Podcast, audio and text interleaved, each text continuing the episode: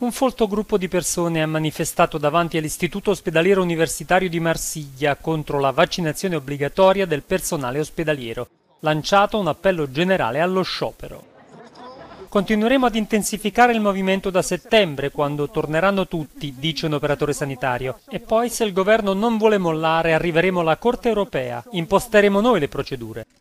La Corte Costituzionale francese intanto ha ritenuto valida la maggior parte delle nuove misure anti-Covid. A partire dalla prossima settimana occorrerà il famigerato Green Pass.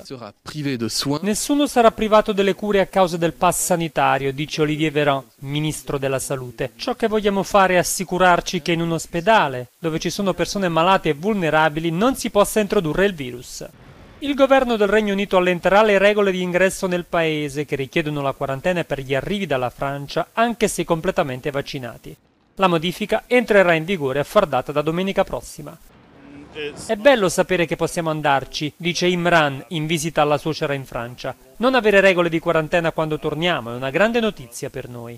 In Italia, infine, a coronamento di un lungo consiglio dei ministri, si è deciso che a far data dal 1 settembre il pass verde sanitario sarà obbligatorio anche sui treni a lunga percorrenza per gli studenti universitari e a scuola.